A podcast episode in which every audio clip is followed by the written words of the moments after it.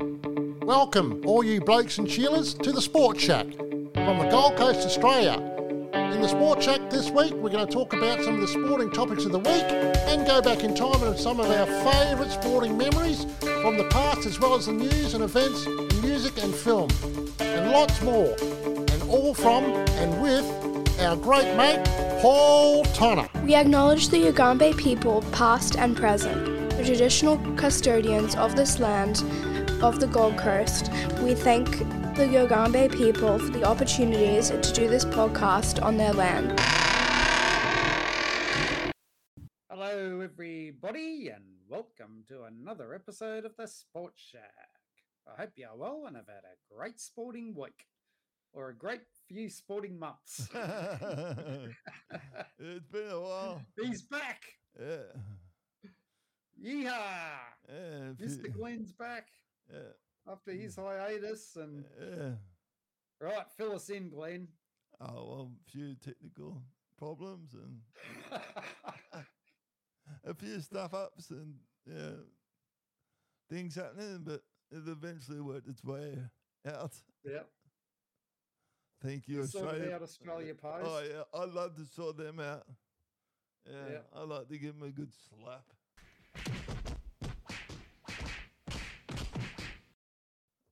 Good, So basically, what happened? All your equipment broke down. Your computer stopped working. yeah, the, the the the console stopped all on the same day. Yep.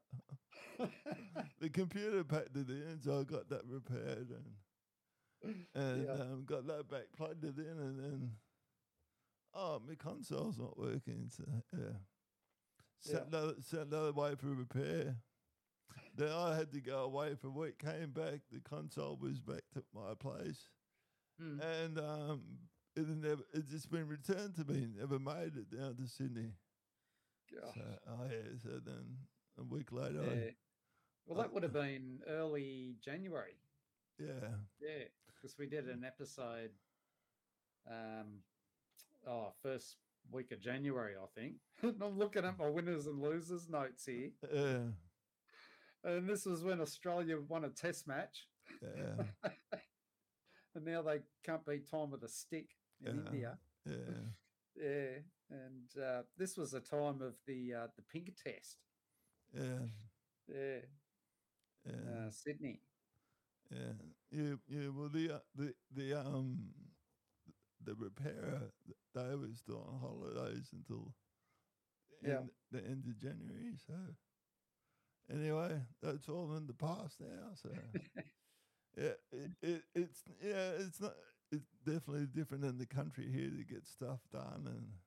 Not Yeah. like not like the old Gold Coast where something goes wrong, you can pop down the road and a bit more Mm. reliable stuff. To That's do. right. Yeah, Yeah, yeah. And the um yeah, the had trouble here with the internet for a while because um yeah, I'm running off 4G instead of the NBN, which is good because it's not relying on the NBN, but it's still during Yeah. the during the holiday times, more people get on the the network and slows things down. oh, did I? yeah, Yeah, so it all gets the joys of living in the country, eh? yeah. Yeah. You have to put up with old people that can barely drive a car and still out on the road doing 25 k's an hour. Like I, I understand that when they go driving, takes away their independence Yeah. and that. But realistically, you But there gotta- comes a time, eh? yeah, realistically, Yeah. what would you rather do? Mm, Be safe and off the road, or uh, yeah. driving Exactly. too slow and having people, um, you know, just coming around at the normal speed. Yeah. Even though everywhere down here is bloody 50 k's, which which is another slap.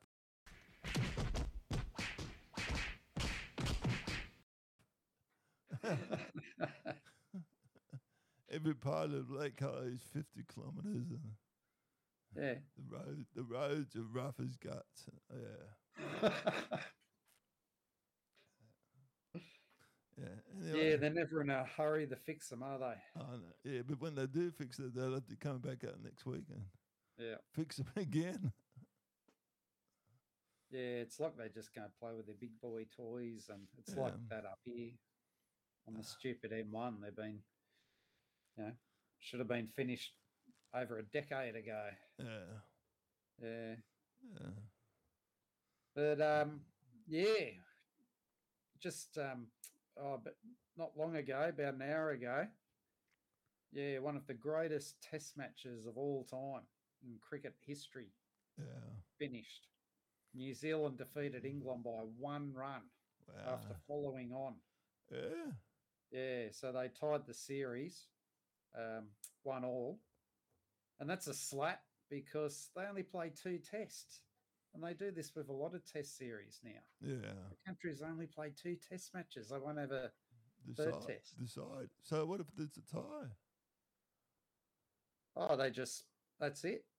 Yeah, They so they get points now for world championship. So they like it's it's ridiculous because Australia, although they're getting absolutely flogged in India at the moment, um, yeah, they're number one in the Test rankings in Test cricket. Yeah. And how that if that you know, I'll turn it up if they're number one. Like, Yeah. It just doesn't make sense Yeah. because they're pussycats away from home. They can't beat can't beat a drum. Yeah. Yeah, but that their batting in those two Test matches is the worst I've ever seen Yeah. from a Australian side Yeah. Test cricket. Just gutless, absolutely gutless. Yeah. I know, you know, it mustn't be easy over there, but just no fight.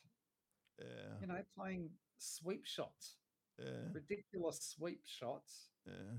to balls that are on the stumps Yeah. against quality spin bowling. Yeah, yeah, so so they're they're, they're playing it very cautiously.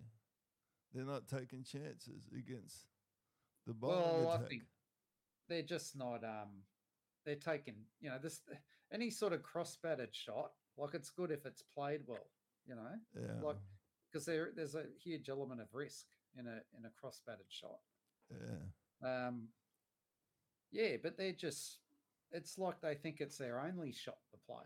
yeah, Yeah. And nah, just ridiculous. Like they got another, and they got another two test matches to go. yeah, Help! And the Mhm. captain, Patrick Cummins, he's gone home. His mother's in sadly in palliative care. yeah, Yeah, so uh, yeah, so he won't play the rest of the series. yeah.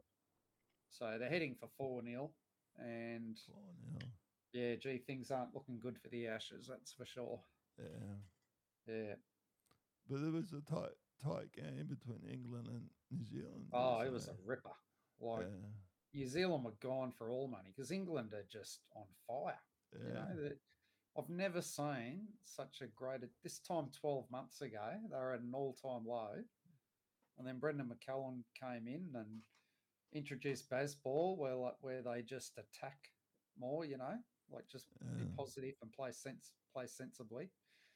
Um, yeah, and they've won basically all their Test matches since, yeah, it's- and yeah, yeah, they they look like they had this test match one, and then New Yeah. Zealand had to follow on, yeah, and then they got about a 258 run lead that England had to get, and yeah.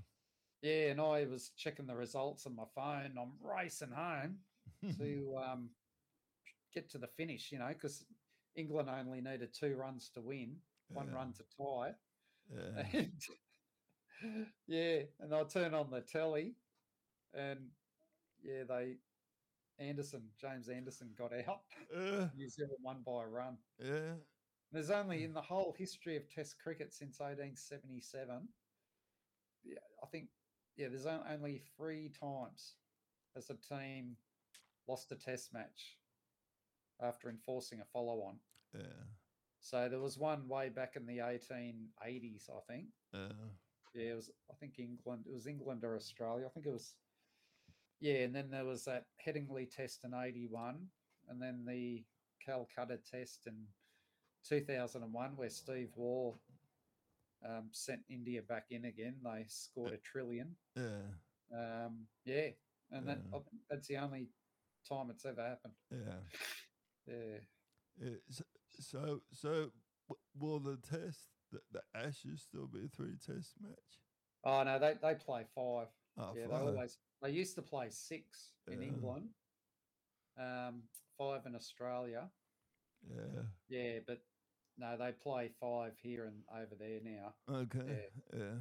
So that But- so that that you think that might change to two two two tests? No, Yeah. no, no, it'll always be five because it's such a big, big, big event. yeah. Yeah. So, like against say the West Indies, they played the West Indies this summer, and they only played two Test matches. And if that was like thirty years ago, that would have been unthinkable Yeah. to play just two Test matches against the West Indies. But Yeah. they've fallen from grace so badly that they that's all they do now. They're they're not draw cards, Yeah. you know, like they were back in the seventies and eighties. Yeah. They were getting, you know, 90,000, 100,000 crowds and Yeah. some of the biggest names in the history of the game and Yeah.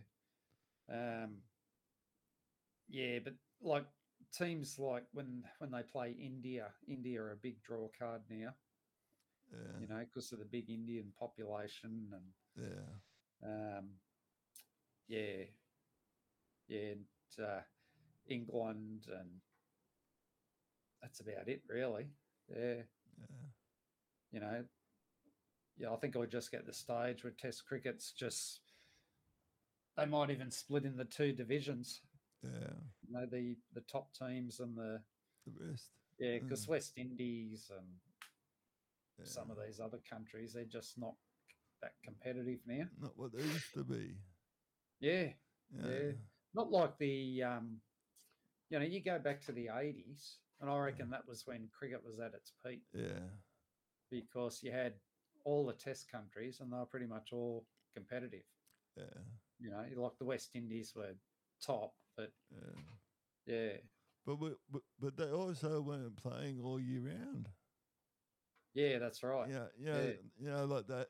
They had a season in Australia, and Mm. then the, they might go over to seas to to to England Yeah. to, to play the Ashes and a bit like that. But there was always a decent break between Yeah. them. But but now we've got you know still the still the test and the one days and twenty twenty and Big Bash and t20 is the big format now yeah that's the big number one yeah draw card yeah. um yeah so um our aussie women's t20 team they won the world cup yeah yeah tremendous performance yeah. defeated the host nation South Africa in the final. Yeah, They've won out of the eight women's T20 World Cup finals, they've won six of them.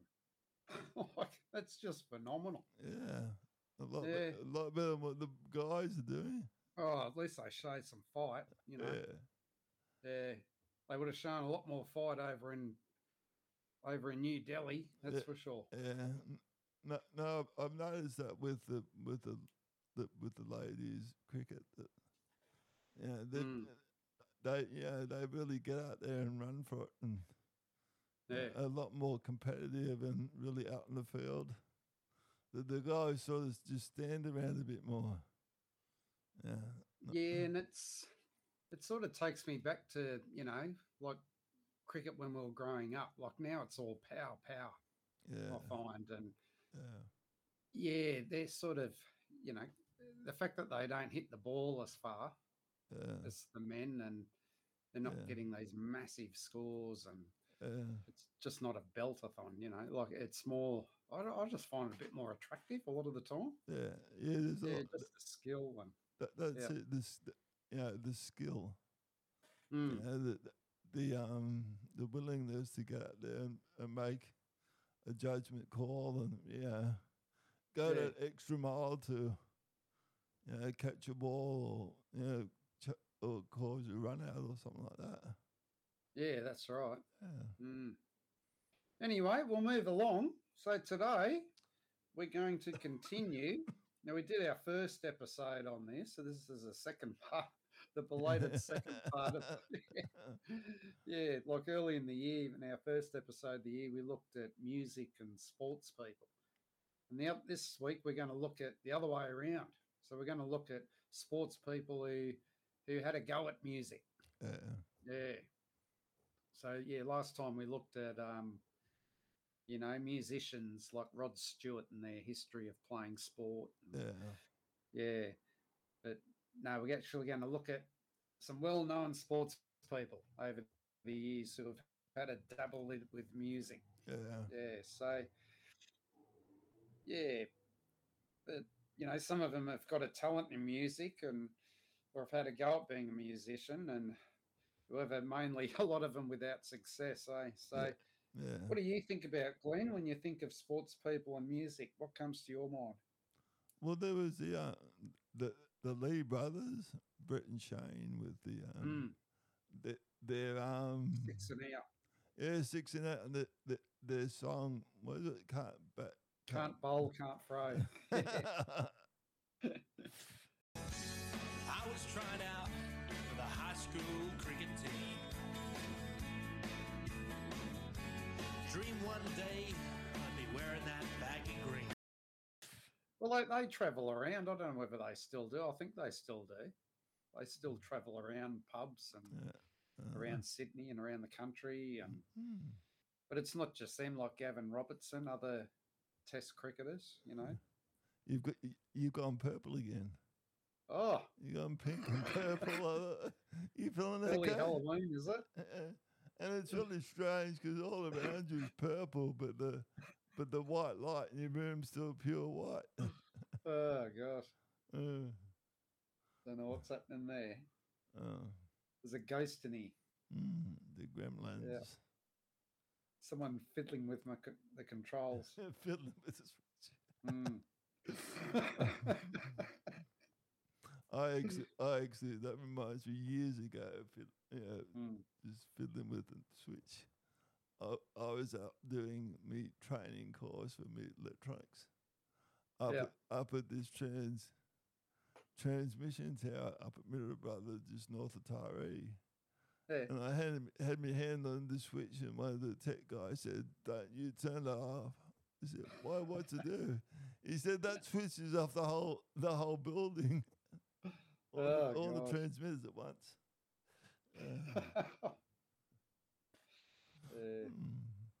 any any other things you think about with sport and music? Well, there, yeah, like you, you've got written down there with John McEnroe and Pat Cash, and Oh I yeah, I look at that online, but uh, that they weren't. They were just playing guitar, Mm. and jo, jo, I think John McEnroe look he looked a bit different. Yeah. Well, he's married to Patty Smyth. Yeah, Yeah, yeah. yeah. We'll talk a bit more about her later on. But um, well, I was just thinking just then that Cody Simpson at the moment. You know, he swims in the Australian swimming team. yeah, And yeah, he, he came from a musical career, didn't he? Like, not that I followed his music. It was like a, yeah. what do they call these young singers? You know, all the girls love him and yeah, Yeah. teeny, teeny boppers, teeny, teeny, teeny bop- boppers. Yeah, That's the one. that's it. Yeah. yeah. Yeah. What I what I think about, I remember back in the late seventies, early eighties, you had the um, rugby league red faces on TV, where you know the footy players each year they'd get up and stage and yeah. yeah, they'd either do like a solo act or as a you know as a group and Yeah. they pretend you know, like they were the village people and Uh, yeah. oh they couldn't sing that's for sure. Uh, I remember one of them, one guy was, I can't remember who it was, but he was singing, you know, Muhammad Ali's song, the uh, Flat Like a Butterfly, Sting Like a Bee. yeah. Yeah. And yeah, I can still remember that. But another one's, yeah, the great rugby league winger for Parramatta in Australia, Eric Grothe Sr.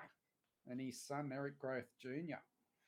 Yeah, they very, very talented.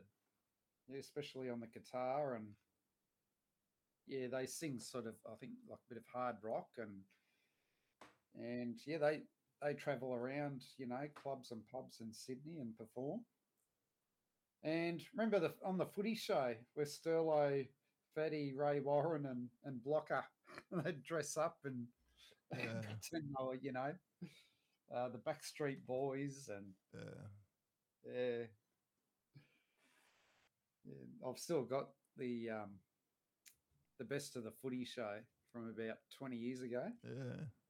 Yeah, and they've still got all those yeah Yeah. skits and that. And, Yeah. and former where are they now? A Warwick Capper. Yeah.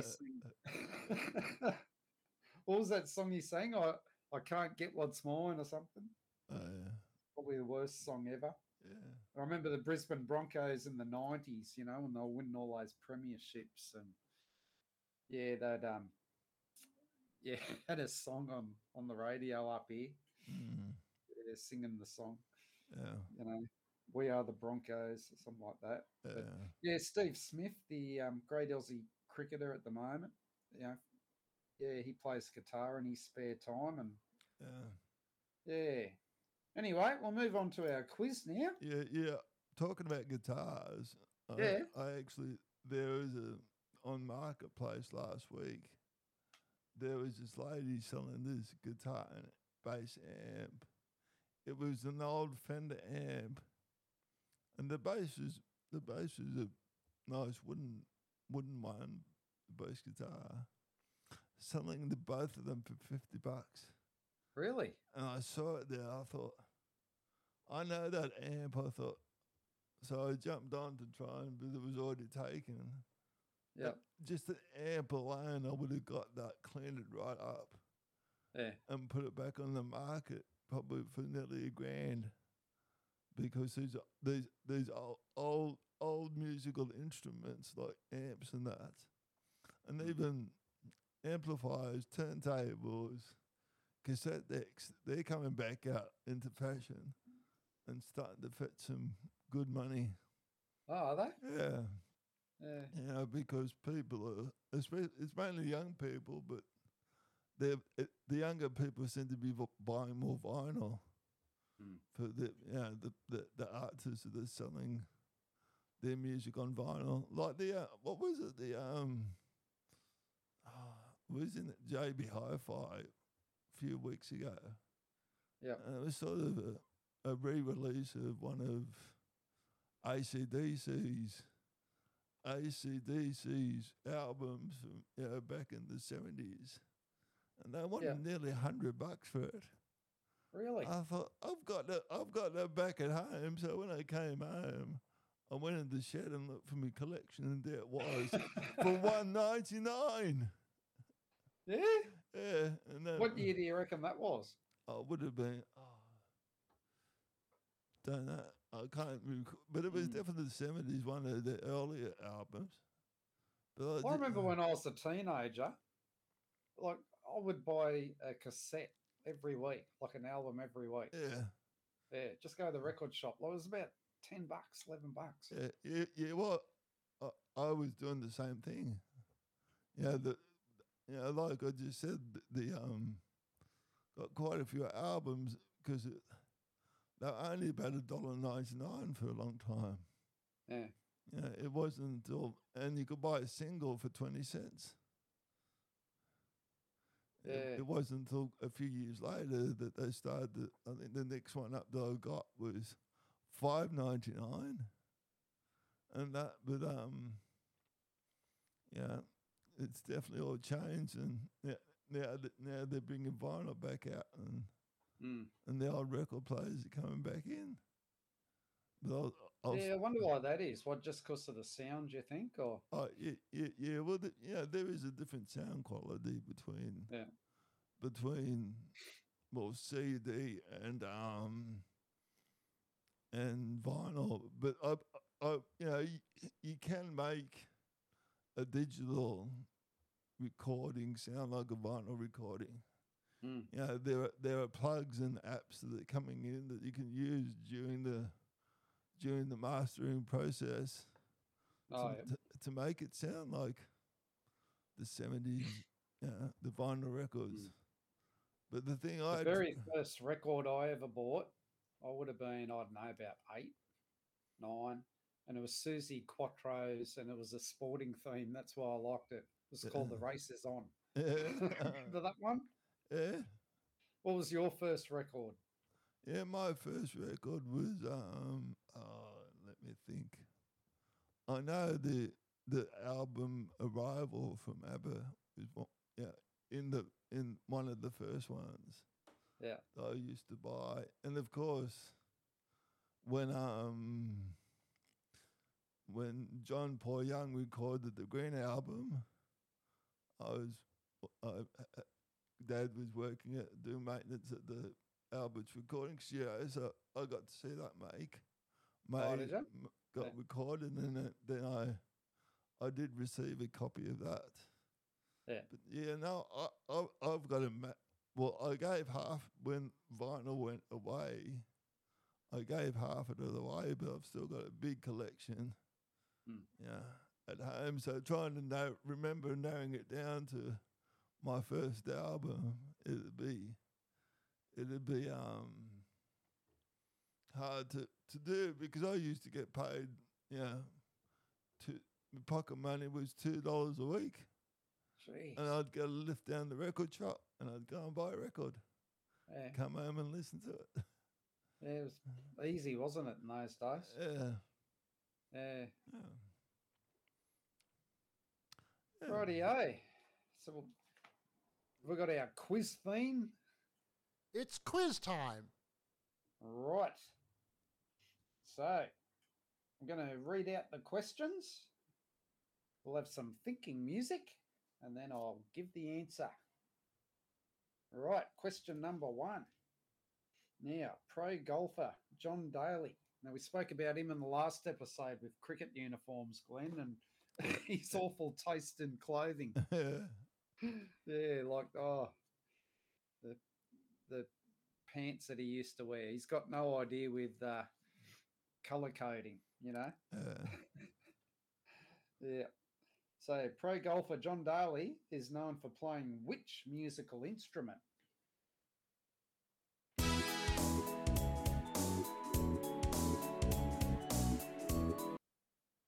And the answer is a Yeah. guitar. Uh, Right. Question two. Do you know what style he played? Oh, I think he plays a bit of rock, Uh, yeah, and blues maybe. yeah. yeah. Yeah, I'm not in a big rush to go find out. Okay. Yeah.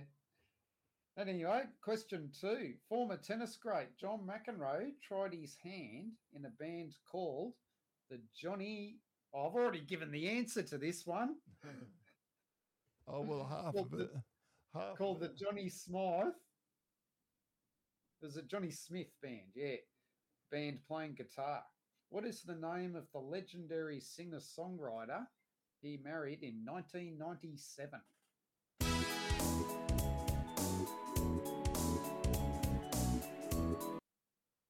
And the answer is Patty Smyth. Smart. Yeah. yeah. Yeah, she was. Um, she sang that song, "The Warrior." Oh, I'm just trying to think of what band she was the lead singer in. This is going back in the '80s, and then she had a song with Don Henley in 1992. It was called um, "Sometimes Love Isn't Enough." Yeah, and I think that went to number one. Uh, Yeah. Right, third question. Now, what genre of music did basketball great Kobe Bryant try to launch a career in before he became a superstar in the NBA?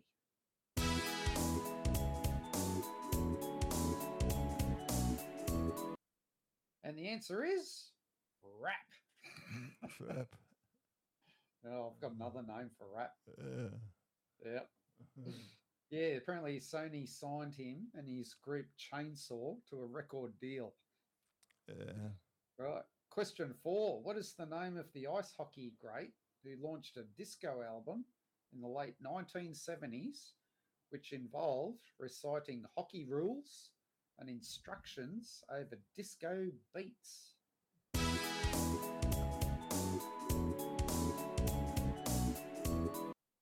And the answer is Guy Lafleur. Mm, Wasn't was it the- the, the bloke in um Oh, what's that? Dodgeball. Yeah, wasn't that the name of? um Ben Stiller. Yeah, he was. He was a. La, he was called Guy Lafleur, wasn't he? Yeah.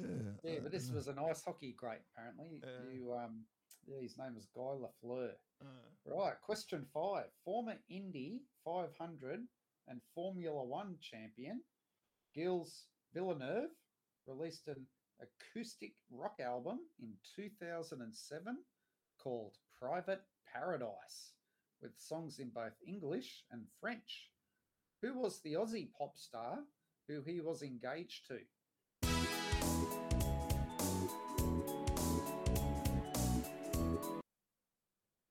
Right, and yeah, she had a, a singing career as well.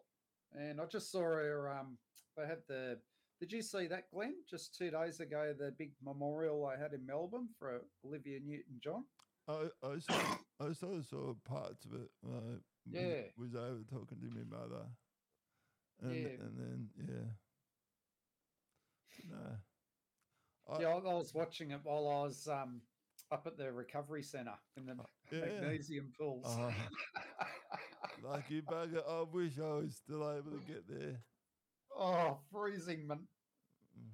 Freezing in That- those Thirteen degrees. cold pools. Yeah.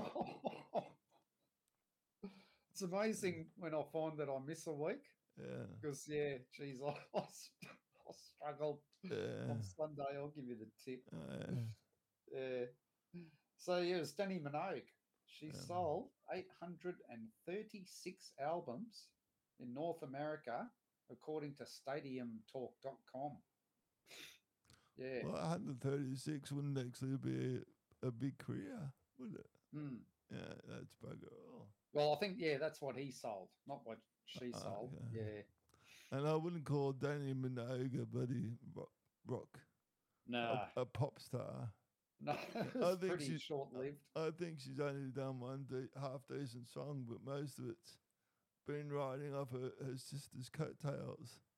Yeah, I agree with that. I, I think uh, after the first after first album and, and hit song, she then Yeah. used the money to get a boob job or something like that.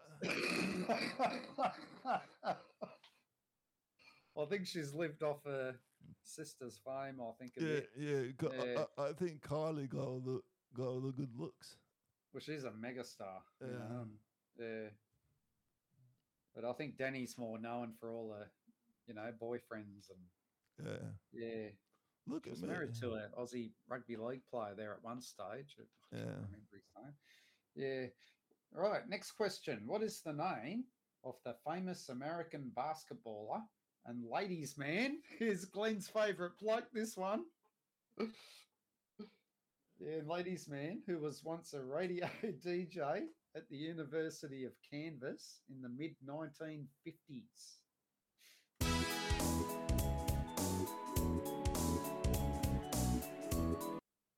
What's the answer, Glenn? What's it? What? It's happening. Wilt Chamberlain. Well, Yeah, you, you remember what he was famous for? was that guy, that that that guy that had over twelve thousand partners? yep, that's him.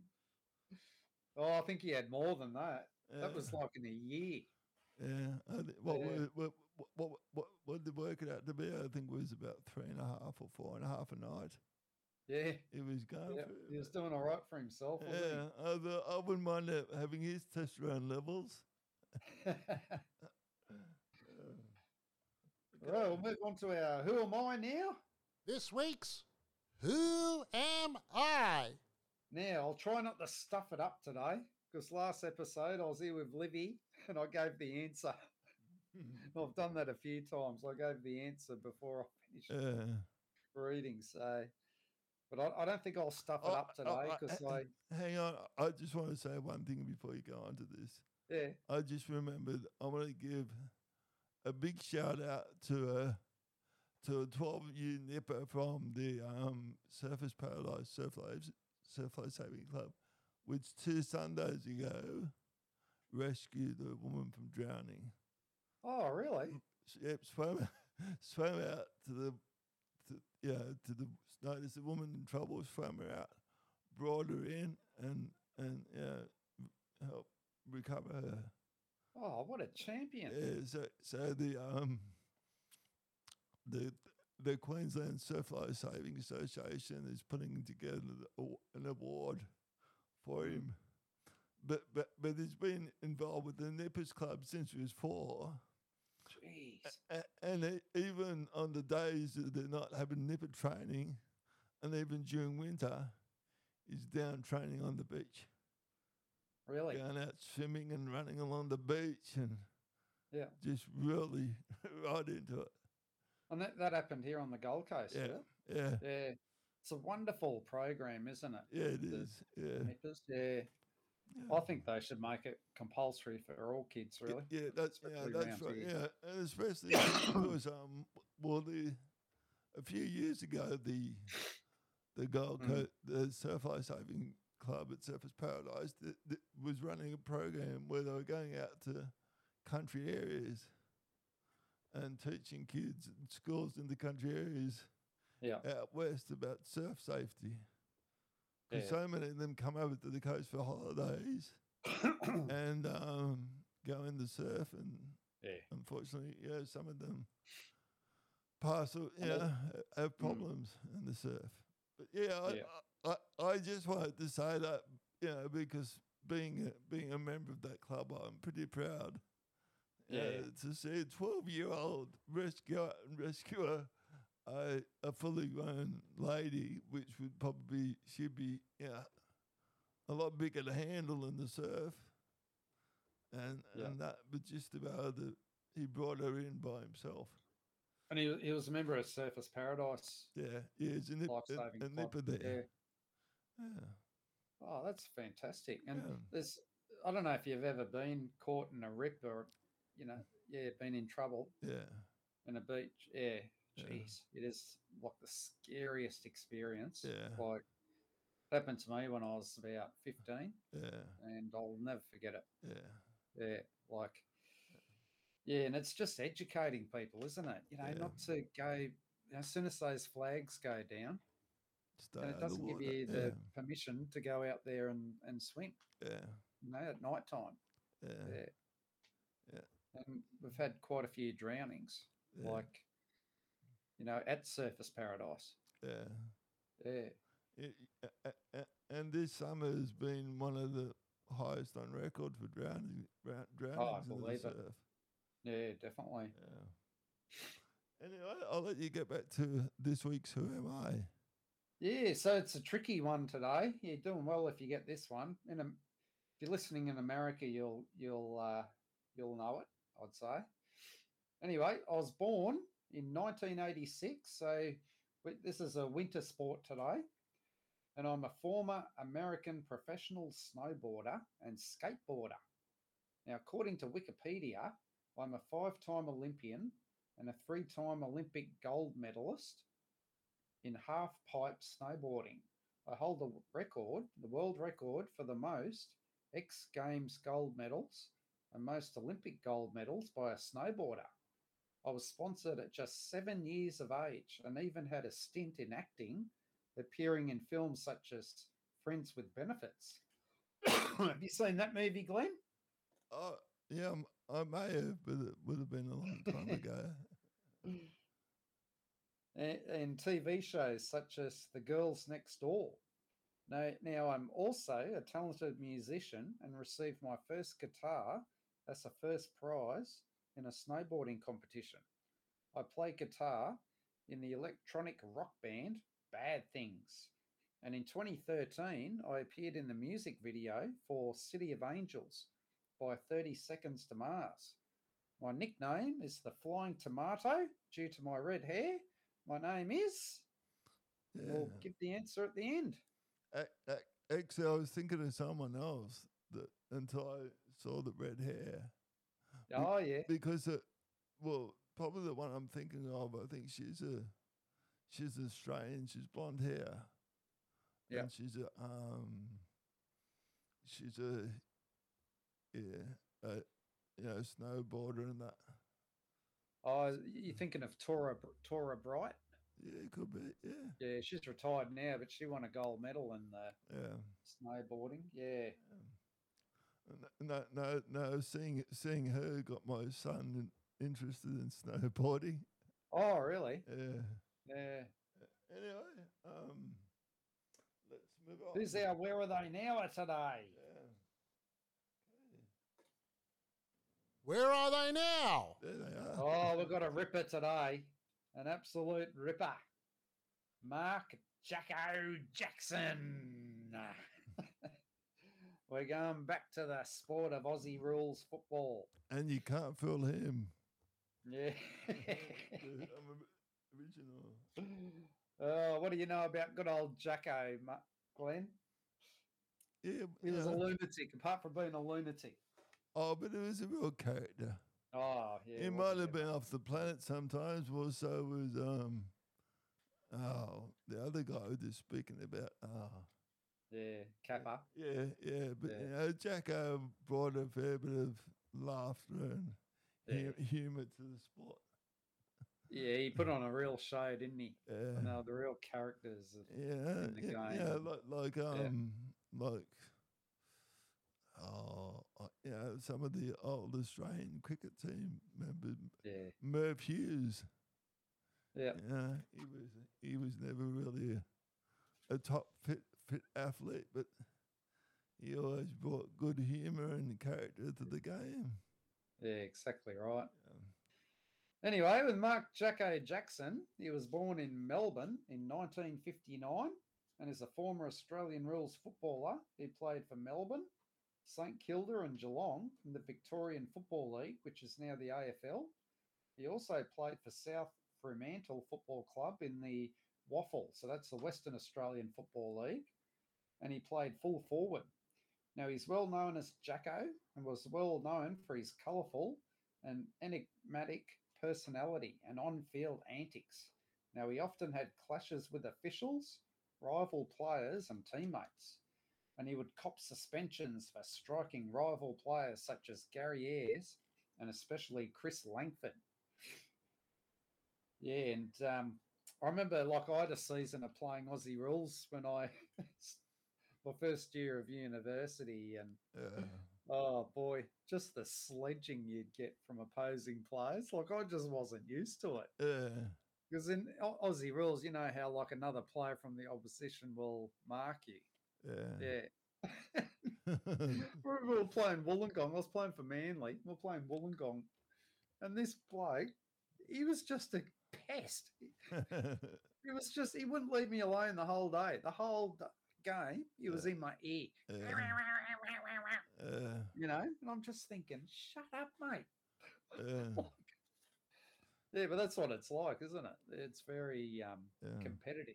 Yeah. Yeah, yeah. Well, when um, before we moved up to the Gold Coast, the first year of my my son's high school down here, he, he went and played um played the yeah just the local AFL for the school, and he came up against a friend of mine who he's got a son the same age as my son, but my mate's son is really skinny. Yeah, he's Hmm. sort of tall, but he got he came up. He was he was put to mark with my son. Yeah, Yeah. play- playing near my son, and and that first year of high school, me my son really bulked up and was so big against other kids. Yeah. Yeah. But I remember, you know, you could shoulder barge and all that sort of thing, and Yeah, you can't do that in um, no, like that's banned in the NR in rugby league now. yeah, Yeah, because I've had some fatalities from it. yeah, Yeah. But Jacko, he was a real showman. Now, according to John Devaney in AustralianFootball.com, some of his antics on the field included posturing in front of opponents, handstands, and throwing things into the crowds.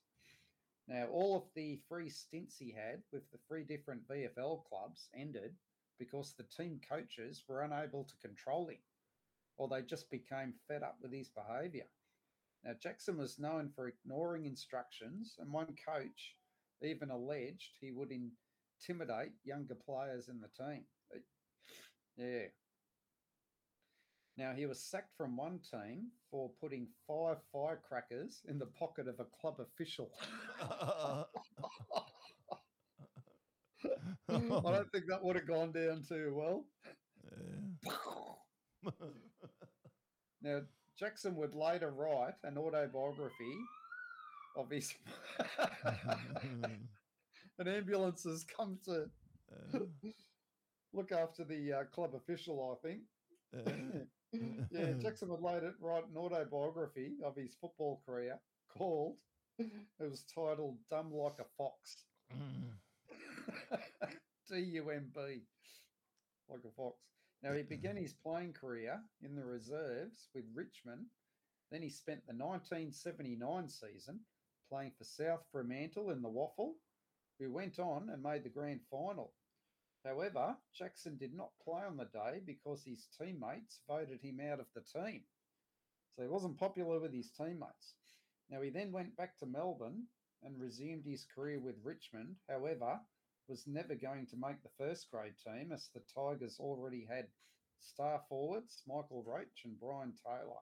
And the Tigers went on to win the 1980 VFL Premiership. Now, Jackson ended up playing for the Melbourne Demons and kicked 76 goals in two seasons with the club.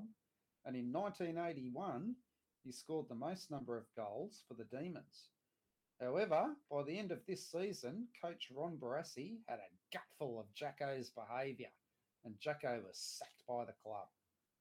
Now, Jackson later said that Barassi, an icon of the game, he said, quote, couldn't coach pigs to be dirty, end of quote, on the show Open Mic. Now, we're going to talk about um, his, yeah, what happened on Open Mic a little bit later. Yeah. Yeah. Now, the same would continue at his other VFL clubs. He would initially do very well, however, would sabotage it all by his behaviour. Now, in 1983, he played 10 games and scored 41 goals for St Kilda. However, surprise, surprise, was sacked after more off field behaviour. Now, according to Tom Morris from Fox Sports, Jackson played a dangerous prank on club legend Trevor Barker when he placed a brick behind the brake pedal in his car. He's out of control. Jackson spent the rest of that season playing rugby for the Melbourne Harlequins. Now, incredibly, Jackson at the end of the season was St Kilda's leading goal kicker. It shows you how bad they went that year. yeah. Yeah. Now, in 1984 to 1986, he kicked 115 goals in 31 games playing for Geelong. Hmm. Now, he kicked 308 goals in his VFL career at a respectable average of 3.76 goals per game. Now, Jackson holds the record for the most consecutive games from debut with at least one goal with 79 games. Yeah. So he was a very talented player. Yeah. You know, it was just these off field Antics. pranks and Yeah. yeah, just um, mischievous. You know, Yeah. he's got him into trouble, ruined his career. Now he then went back to South Fremantle in the WAFL and booted 98 goals for the club. He then went back to Victoria and played for Brunswick in the VFA. However, was sacked after he missed a training session. Now, later in 1987, he went to Brisbane and played for Kedron in the Queensland competition, and he was paid $2,000 per game. And according to Peter Blucher in the Sun News, Jackson's presence would draw large crowds, which would earn him more than $12,000 for the club. Now, he was later suspended by Kedron for, for improper conduct after he's after he dropped his shorts several times during a match. oh, as you do. yeah. Yeah. Now he then retired from football, thank God, and went into acting and boxing, and would would m- earn more money than what he did playing football. Now Jackson is well known for his appearances in several television commercials, such as Jenny Craig, So they're the, the weight weight loss um, Yeah. company. I think they're still going today. Yeah. And uh, more famously, he was known for the the Energizer commercials and Nutrigrain. Yeah. It is the Energizer battery commercial he's best known for during the late 1980s and early 90s. Now, it featured a manic jacko yelling, Get Energizer! It'll surprise you! Oi! now, his advertisements were even shown in America. Now, this was the time of great interest Americans had in Australia due to the great success of the Crocodile Dundee films. Now, Jackson was the last human spokesman for Energizer before they decided to use the Energizer Bunny. yeah. Yep. Now, there was a battery operated, and it was called the Oi Jacko Jim action figure toy. yeah, so he had his own action figure toy. Did you have that one growing up, Glenn? Don't know whether I did. Um, was selling for 10 cents. yeah. Yeah, and it could even talk, this toy. And um, um, it could do push ups, it could lift weights, and it could ride a skateboard all while, all while wearing the Energizer Battery Company logo on his singlet. yeah. Now, Jackson also appeared in several films. One of his most noted roles was in the American action, action adventure series, The Highwaymen, where he played the survival expert, Jetto. Yeah. We'll get to his musical career soon. Uh, Now, as reported in the Women's Day magazine, he would drive down Hollywood's Sunset Strip and notice his face on billboards everywhere, starring on the show, one which rivaled the Crosby Show, the Cosby Show, for ratings at the time.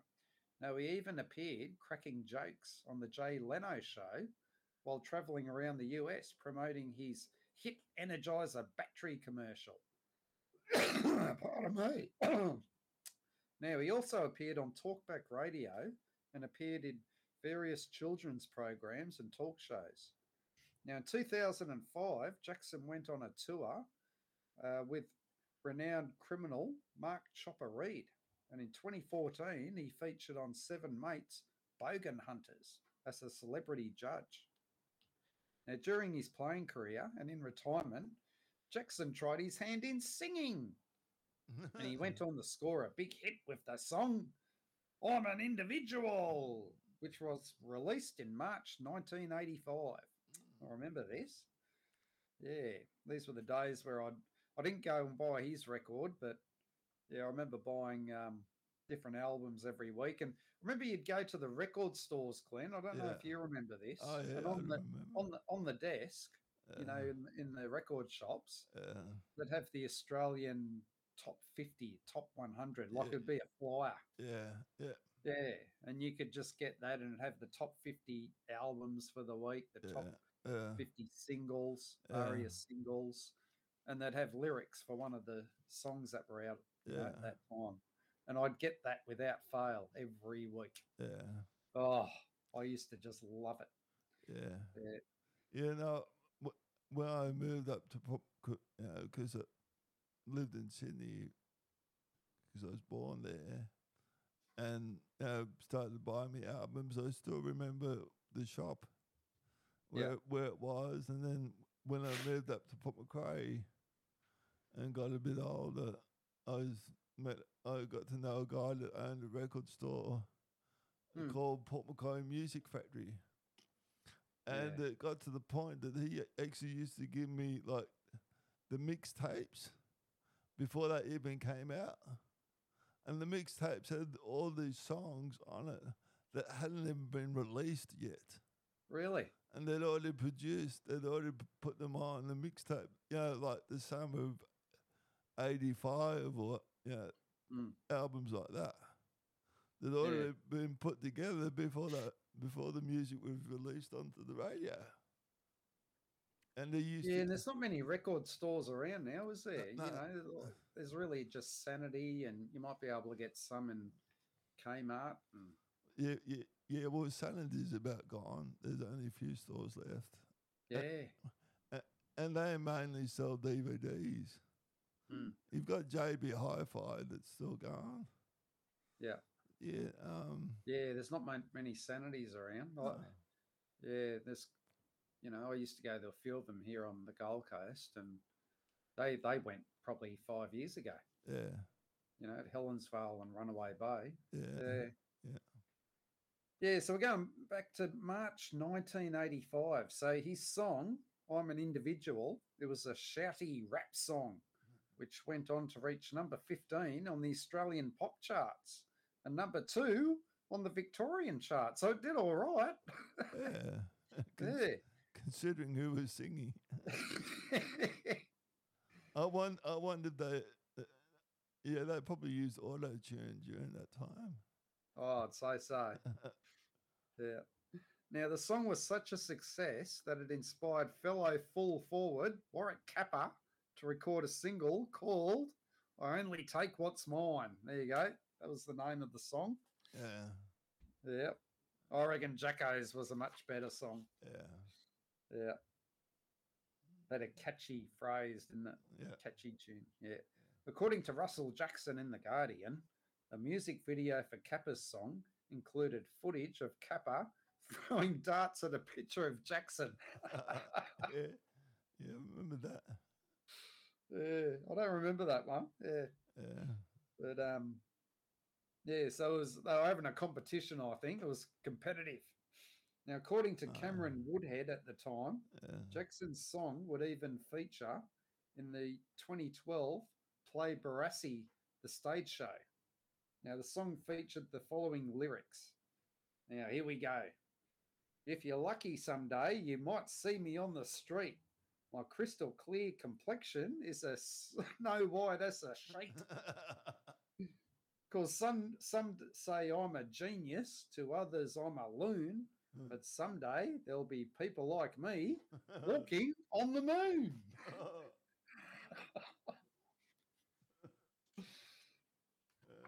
And it gets even better.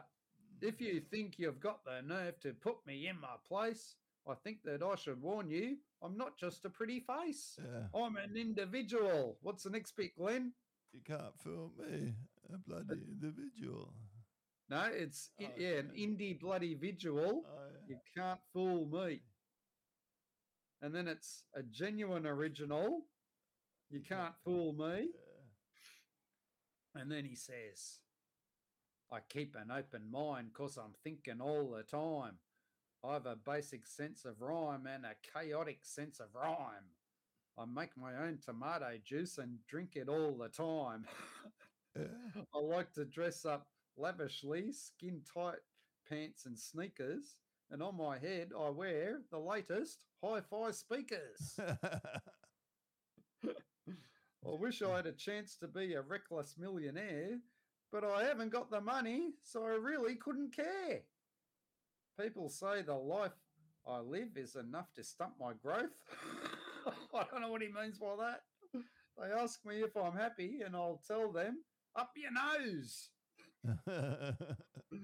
I'm an animal.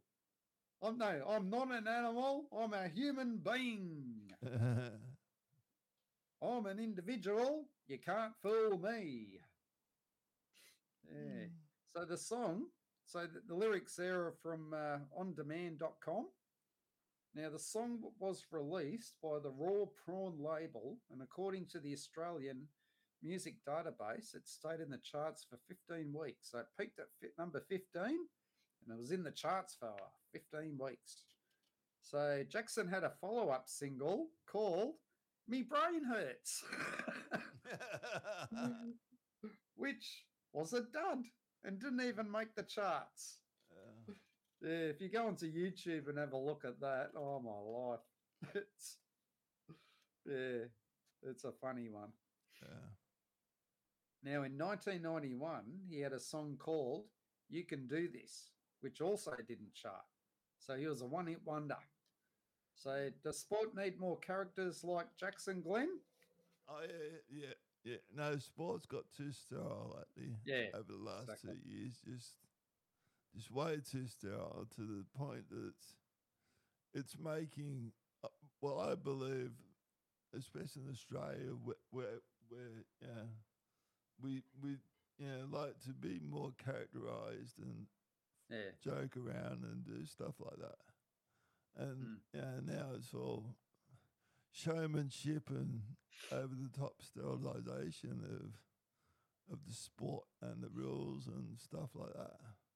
Yeah, and you can't do this and you can't do Yeah. that. and- yeah. Yeah, if they took a yeah, it- it's it, it'd be like having the having your favorite t- TV show on every night of the week, non-stop, Mm. all throughout the year. Yeah, you'd you'd you'd get bored of it. Oh, exactly. Yeah, Yeah. You, you, I believe you need to break things up. Mm. Go back to the um. Yeah, summer was cricket, winter was f- football, soccer, uh, uh, and they never really mixed. Yeah, and y- you, you you had the sport on the on the weekend, and yeah, and it, well, it was only really like for the the rugby league, the, the state of origin was the, only sport that was really played. Yeah, during the week, in the part during halfway through the season, and that was it. It was on the weekend, Saturday that's or right. Sunday afternoon, and that was it. Mm. Yeah, Yeah. Yeah, they used to have a midweek competition for a number of years. Yeah. Um, they'll never have that ever again because there's just too much toll on the players now. you Yeah. know, and yeah, yeah. No, I, th- I think if they if they they need to dial it back a bit more. mm, and not not not overwhelm it. But yeah, because I can see the way that, like Kayo Sports and Fox Sports, I think eventually everything could go to separate streaming channels. yeah, Yeah, and um, yeah, free to air will die out, and and free to air is not doing anything about about their future.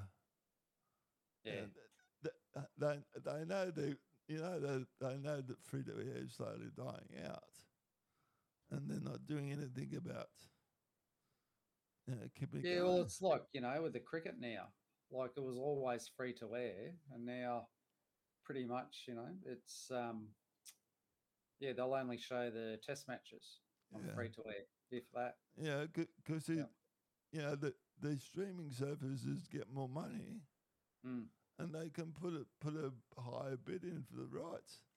yeah, and just keep it exclusive for their own their own um yeah their own service mm.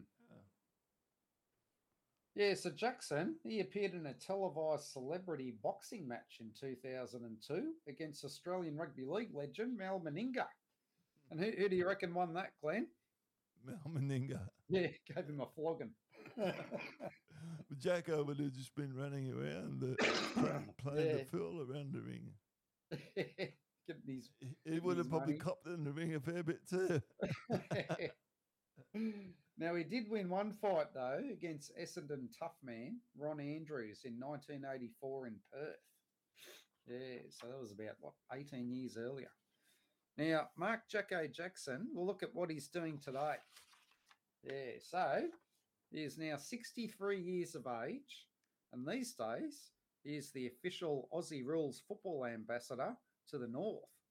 So he is also a spokesperson for Energizer batteries in Australia, the United States, and New Zealand. He also does fundraising for Aussie Rules football clubs around the country. Now, Amy Lyle in the Daily Mail Australia reported that it was revealed that for many years the AFL larrikin hid the secret that he couldn't read or write and how he couldn't read a script, a teleprompter, or his contracts. So everyday tasks were a struggle for the tough man, and going to airports especially scared him because he couldn't understand any of the signs. Now, he especially struggled during his time in America trying to make it big as an actor. Yeah, so that would have been pretty, that would have been really hard for him, eh? yeah. Yeah. Yeah. Try and be an actor and he can't read the script. Yeah, but just reading signs at the airport is Oh, yeah. yeah, literacy must have been very bad. Mm. Oh. Oh, definitely. Yeah, so yeah, he especially struggled during his time in America trying to make it big as an actor. And so Jackson taught himself to read. However, still even today, admits he struggles with his reading and now religiously reads the newspapers every day to maintain his learning. Now, Jackson now lives on the Gold Coast. I never knew that. With his second wife, Lina, and he shares three children with his ex wife, Bernadette, who all live in Sydney. Now, the children's names are Rourke, who is now 23 years old, Jasper, 22, and Pippa, who is 19. Now, in recent years, Jackson is best remembered for his fiery interview on Fox Sports Show. Now, I think I, I spoke about this on our, um, oh, we had an episode, would have been last year, I think, maybe a year ago, about um, blow ups in sport. Yeah, and this would have been in our blow up episode, but I'll go into more depth with it today. Now, it's on the Fox Sports Show Open Mic, which is hosted by the well known sports journalist and writer Mike Sheehan. Now, the show is an interview based talk show where each week during the AFL season, Sheehan interviews a well known figure in Australian football history and discusses their involvement in the game on and off the field and their lives and contributions away from the game. Now, the show ran from 2009 to 2020 after Sheehan retired from the station. Yeah, no, I, I used to watch it sometimes. It was quite interesting, you know. Like, like I don't come from an AFL background, but yeah, he, he's a very talented um, interviewer. Yeah. Yeah, Mike Sheehan. Yeah. Uh, Now, when Jackson was phoned in 2016 to appear on the show, he was fired up from the outset. He wasn't keen to come on the show at first, however, then said he wanted to come on and say his bit, and he didn't hold back. At the time, current US President Joe Biden, who was vice president at the time, was in Melbourne, and Jacko, Jacko suggested the Fox Sports that they'd better get Biden's Secret Service, Service agents in to help protect Mike Sheehan. uh, So, Jacko didn't like Mike Sheehan. Now, Jacko declared war. However, Mike Sheehan decided to go ahead with the interview and was confident he could handle the rampant Jackson. Now, extremely brave he was when just beforehand Jackson said he would punch Sheehan on air. it would go viral around the world and then said he would limit it to a slap and then pour water on him. so this is probably, you know, maybe Mike Sheehan, you know, because he'd been a, a newspaper journalist for years and years on yeah. and um, in the VFL and yeah, and he didn't. He must have written some pretty some things in his columns that uh, about Jacko. Yeah. Yeah, that he didn't take too kindly to. Now, in the green room beforehand, Jackson let Sheehan know how he hated him and at times had to be calmed down. Jackson said, Righto, boys, let's just save it for out there. Sheehan said at the start of the interview, quote, I'm a bit toey about this interview, knowing our history. End of quote. I'll be more than toey. Uh, Jackson said he's been on the show for its 41 minutes, and Sheehan was brave, and at one point leant forward towards Jackson as he wrestled with the questions. Now, Jackson calls Sheehan, quote, pollutant, toilet trained AFL jerk, a pubic hair. He even called him a pubic hair. End of quote. And this all happened in the 14, 14 minutes into the show. Now, Jackson turned to the young producer who made the first phone call to Jackson and said, quote, how we going, Publius? now, this is a nickname Jackson had given the producer. Now, Jackson refused to shake hands with Sheehan before and after the interview and decided to touch knuckles instead. Jackson continued his rant and expletives on the way back to the green room, saying he didn't want a word cut from the production. The only cut that was made was to the reference Publius. Poor Mike Sheehan. Now, Jackson walked away happy that he had got everything off his chest. The inter- interview received great media attention the following day, and Jacko received plenty of phone calls and thought up ways to fire up the media attention around the episode. Yeah. So, what, what do you think, Glenn? You reckon it was all a performance, or you reckon he was really fired up? Oh, well, probably Jack. Uh, Jack would be yeah, could could be a bit of both. Yeah, yeah, I yeah, reckon. I think I think Yeah. he yeah he may have had some Mm. monk on his back or just wanted to Yeah. stand out there, make a fuss over. Bugger Well, you know, and also because he hadn't been in the media for quite a number of years, really. yeah, Yeah, so it was good to get his face on TV again. He was probably a bit upset that yeah, you know he, it's like he'd been forgotten. And yeah, yeah. Now Jackson has expressed great concern over how football clubs in the country areas, so example like uh, Gympie Cats, up in uh, so that's oh, what about three hours north of Brisbane, are struggling Yeah. greatly. yeah, Yeah, even in some suburban areas. Now, he reports that the AFL is doing nothing. Now, Jackson has also travelled around North America promoting the game. Yeah, good luck with that. yeah, yeah, yeah, yeah. I think it comes down to like the the, the playing fees, the Yeah. insurance, and everything like that. It's just become out of the reach of Oh, exactly. yeah, the younger players that want to be able to play their sport, Mm. whether it's AFL rugby or cricket. Now, Yeah, what's it, about a thousand dollars for a season just for Yeah. junior cricket? Yeah. Well, I'll give a lot of credit to um, former Aussie cricketer Shane Watson. Yeah, Yeah, now, now he's retired. What he does, he um, runs a business, and he helps out families, you know, who struggle because cricket equipment is really expensive. yeah, You know, you're looking at well over a thousand dollars, yeah. and he actually helps families, you know, yeah, with funding and providing them with equipment. yeah, You know, so they can play play the game. yeah, Yeah, because we lose a lot of lot of kids that way from different sports. Yeah. They just simply can't afford. As you were saying, like the registration fees and yeah, yeah, the equipment costs. And, yeah. yeah, Yeah, you know, well, when Greg started playing for the um, Runaway Bay Seagulls, Mm. the first season it was only one hundred fifty dollars. they're rugby league team, aren't they? No cricket.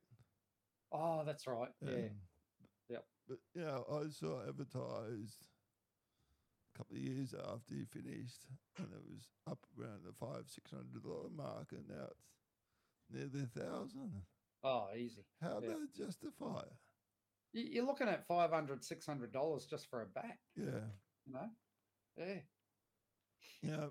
a- and then you know, because it it should be open to all kids. Mm. You know, because there's kids out there that that are talented in, say, cricket, but their family just can't afford it. Yeah. to send them there. Mm. Yeah. Yeah, that's right. Anyway, that's the story of Mark Jacko Jackson. yeah. So we'll look at some other well-known sports people who have had a go at music. So the great Carl Lewis. So he's one of the greatest Olympians of all time, winning nine gold medals over four Olympics, including four consecutive gold medals in the long jump. Now Lewis put out a horror album in 1987 called Modern Man with an horrendous video clip. Yeah, I couldn't imagine him being a singer. Yeah, so when he butchered the national anthem before a Chicago Bulls versus New Jersey, New Jersey Nets game in 1993, it thankfully put an end to his music career. Now, these guys are quite talented. Now, not just in um, tennis, but in music too. They're the the uh, Bryan brothers, so Mike and Bob Bryan. So they're well-known American tennis players who are twins and as a team in doubles became the most successful doubles combination in tennis history. Yeah, so um, yeah, so apparently their parents, when they were young, refused to make them play against each other. They even defaulted games. Yeah, because they only wanted them to, you know, refuse to have them play against um, each other, and that, I think that's why they became doubles players. Yeah. Yeah. Mm. Now they were named the ATP Team of the Decade for 2000 to 2009, so in the noughties. Yeah. And they won many Grand Slam doubles titles, and according to Ranker.com, Bob Bryan won 23 Grand Slam titles, 16 in doubles, and seven in mixed doubles. Now they completed the Golden Slam in doubles at the 2012 London Olympics when they won gold. Yeah, so they were ranked number one in doubles for an incredible 438 weeks. I'm going to get my calculator because I want to work that out. How many weeks in a year, Glenn? 52. Yeah. So what was it? 438 Four, three, eight. Divided by 52. So they were number one doubles for over eight years. Yeah. Bless my soul. now, they also play in a band together, which is called the Bryan Brothers Band. And they released an album, according to the Bryan Brothers Band website, called Let It Rip. Now, in two, that was in 2009. Now, it features lead singer David Barron on guitar and on keyboard and guitar. Now, Bob Bryan on keyboard and keyboard bass, and Mike on lead guitar and drums. yeah. Yeah. Now they jam at tour stops. So that's ATP tour stops, uh, clubs and charity events as they travel around the world and have guest performances by Novak Djokovic and Andy Murray. Now, this next guy, his name's Alexi Lalas. Now, he's an American soccer star and he was part of a band called the Gypsies since the early 90s.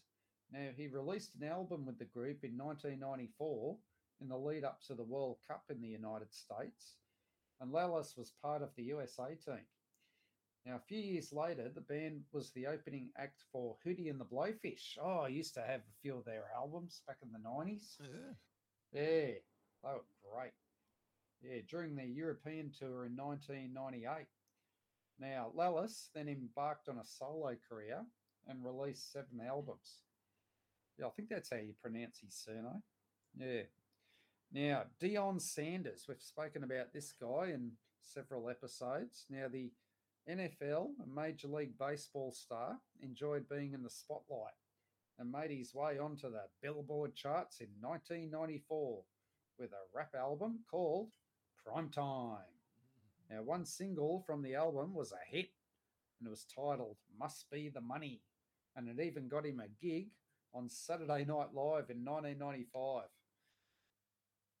Now, Manny Pacquiao. Yeah, so he managed to get a song on the US Billboard Adult Contemporary chart when he sang a cover version of Dan Hill's Sometimes When We Touch.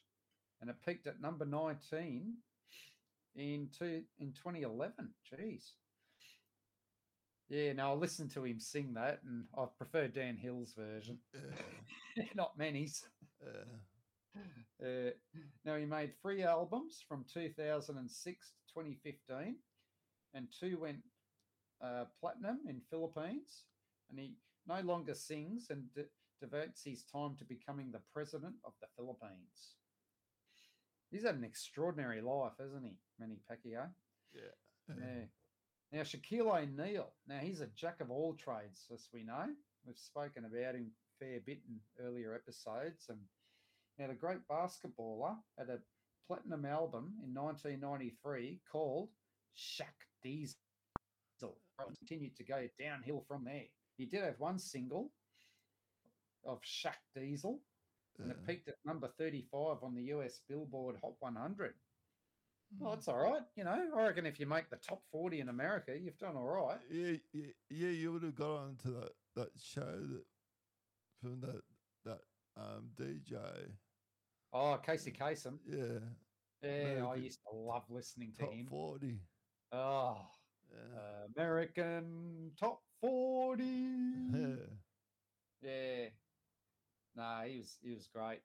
Yeah, he passed away. Oh no, might have been 10 years ago, Casey. yeah, Yeah, but they, they were the days, weren't they? Back in the 70s and 80s. yeah. And you go on YouTube now, you can listen to, you know, some of the episodes from the 60s and Yeah, yeah, in the 70s and yeah, yeah, yeah, the good old days. yeah. Now, Roy Jones Jr. Now, he's considered to be one of the greatest boxers of all time. Now, he won titles across four different weight divisions.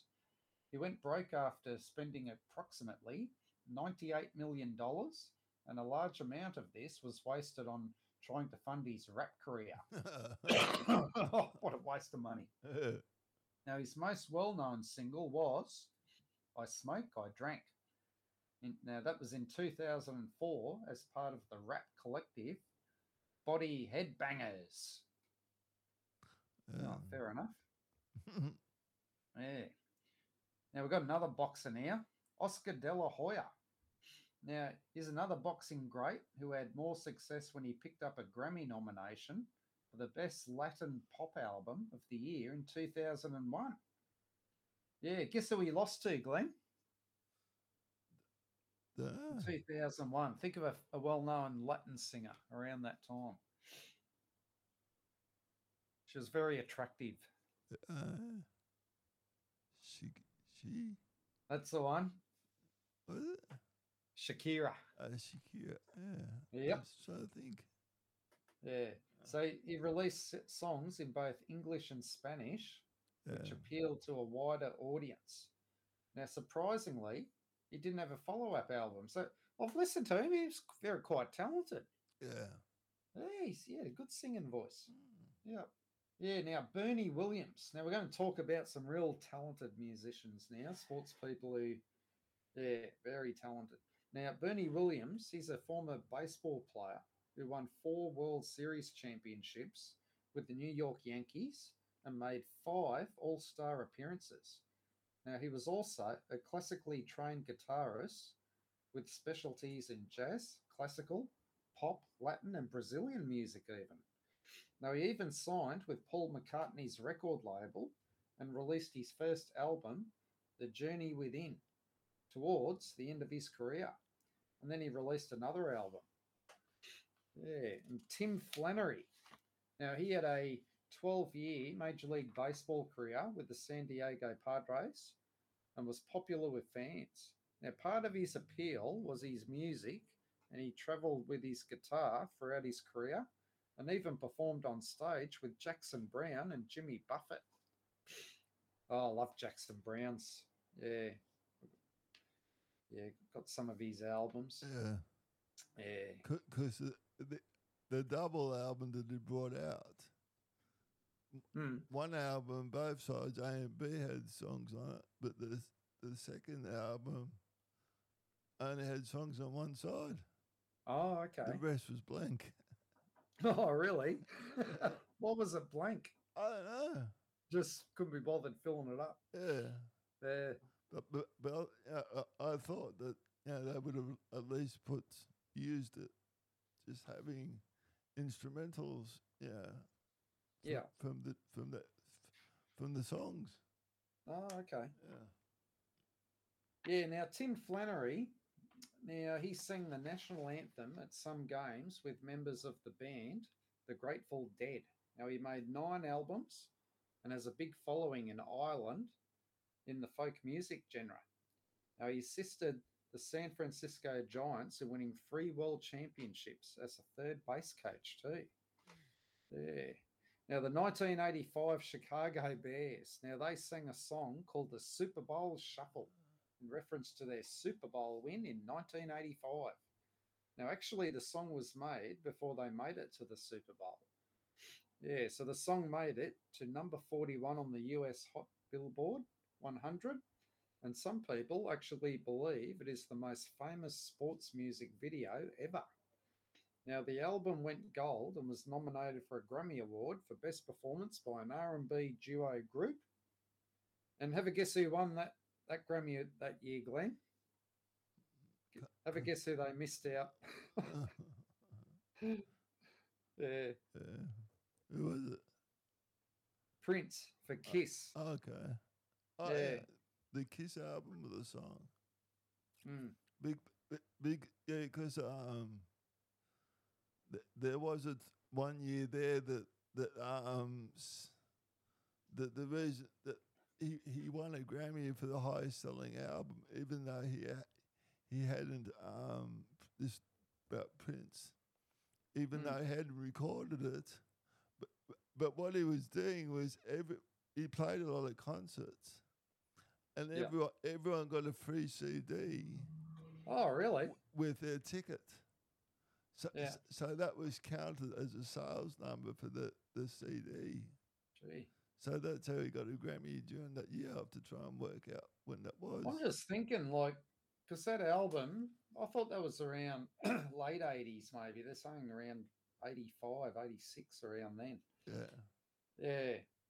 Yeah. Yeah. Now, this guy now, he was very talented. He's no longer with us, but his name was Wayman Tisdale. Now, he's a former basketball player who ended his 12 year career in the NBA to focus on his music career. Now, if you listen to this bloke, he can understand why, because he was he was brilliant.